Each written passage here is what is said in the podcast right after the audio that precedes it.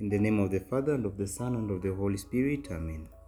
Come, Holy Spirit, fill the hearts of your faithful, and kindle in them the fire of your love.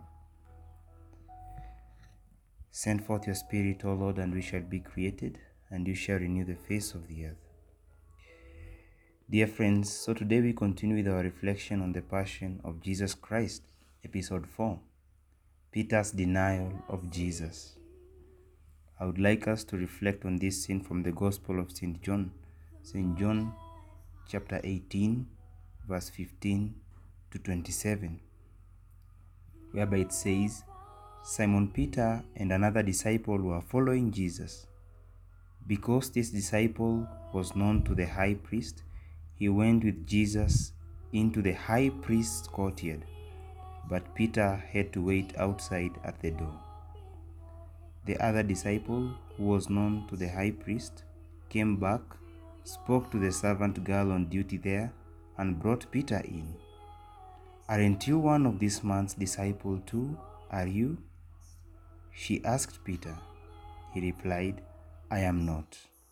It was cold, and the servants and officials stood around a fire they had made to keep warm. Peter also was standing with them, warming himself. Then Jesus faces the first trial before Annas, the father in law of Caiaphas. Then Annas sent him bound to Caiaphas the high priest. Meanwhile, Simon Peter was still standing there warming himself. So they asked him, You aren't you one of his disciples too? Are you? He denied it, saying, I am not. One of the high priest's servants, a relative of the man whose ear Peter had cut off, challenged him. Didn't I see you with him in the garden? Again, Peter denied it, and immediately the cock crowed. The Gospel of the Lord. Dear friends, it is interesting to see that St. John talks about another disciple and Peter following Christ closely. St. Matthew only talks about Peter accompanying our Lord from a distance. So, who is this other disciple St. John talks about? Dear friends, this must be John himself. This must be John himself. Though the Gospels don't tell us the name of this other disciple, there is a higher probability that this is St. John. The fathers of the church also agree with this. St. John was a disciple who, who always wanted to remain anonymous. His humility was great. Throughout his gospel, he has never mentioned his name actually. He always identifies himself as either a disciple whom Jesus loved or another disciple. You remember when St. John the Baptist says, Behold the Lamb of God to his two disciples. St. John the Apostle records that the two disciples immediately followed Jesus. Then John the Apostle afterwards records that, I quote, Andrew, the brother of, the, of Simon Peter, was one of the two who had John the Baptist and followed Jesus. St. John the Apostle was the second disciple, but he doesn't mention his name at all. He lets it pass. Later on, we remember when Judas announces Judas Judas's betrayal, St. John records, and I quote, one of his disciples, the one whom Jesus loved, was reclining at Jesus' side. This disciple was also St. John, but he doesn't mention his name. And remember finally at the foot of the cross, St. John records, when Jesus saw his mother and his disciple there, whom he loved, he said to his mother, Woman, behold your son. Then he said to the disciple, Behold your mother. This disciple whom John is talking about is John himself, once again. He once again to pass unnoticed. So, what lesson, dear friends, do we learn from this? How good it is to pass unnoticed. And I remember a quote from St. Josemaria who says, The goal of Christian self denial is to place our Lord at the summit and at the heart of all things, and for one to pass unnoticed. So let us ask our Lord, dear friends, Jesus, grant me this grace to desire always to pass unnoticed. John the Apostle is, you know very well, John the Apostle is referred to as the disciple whom Jesus loved. He really deserves to be called so. We see afterwards John expressing his love by going to plead to the servant girl on duty to allow Peter, his fellow companion, to enter into the courtyard.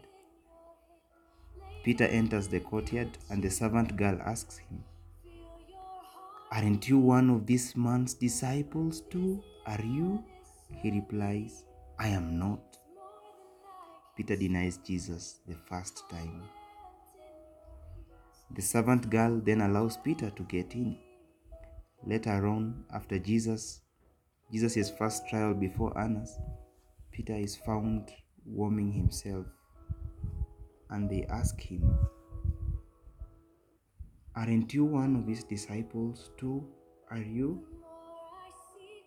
He denied it, saying, I am not. Peter denies Jesus for the second time. About an hour later, St. Luke tells us the relative of Malchus, the man whose ear was cut off by Peter, asked him, Didn't I see you with him in the garden? Peter denied the Lord again, saying, My friend, I do not know what you are talking about. And the cock crowed. Then the Lord turned and looked at Peter, and Peter remembered our Lord's words. Then Peter went out and began to weep bitterly. Dear friends, we need to know that Peter didn't deny Jesus three times consecutively, as some of the movies of Jesus depict. Notice that between each of the three denials, there was some interval. Peter didn't even realize that he's denying Jesus, maybe. He realized when Jesus gazed at him after the cock crowed, and then he wept, he wept bitterly. So, dear friends, we need to ask ourselves how many times have we denied Jesus with our sins? Sometimes we don't we don't even realize.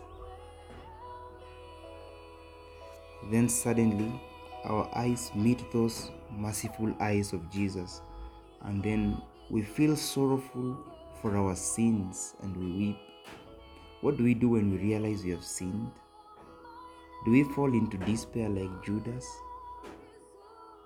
St. Matthew records that after Judas betrayed Jesus, he deeply regretted and he returned the 30 pieces of silver coins, telling the chief priests, I have sinned in betraying innocent blood.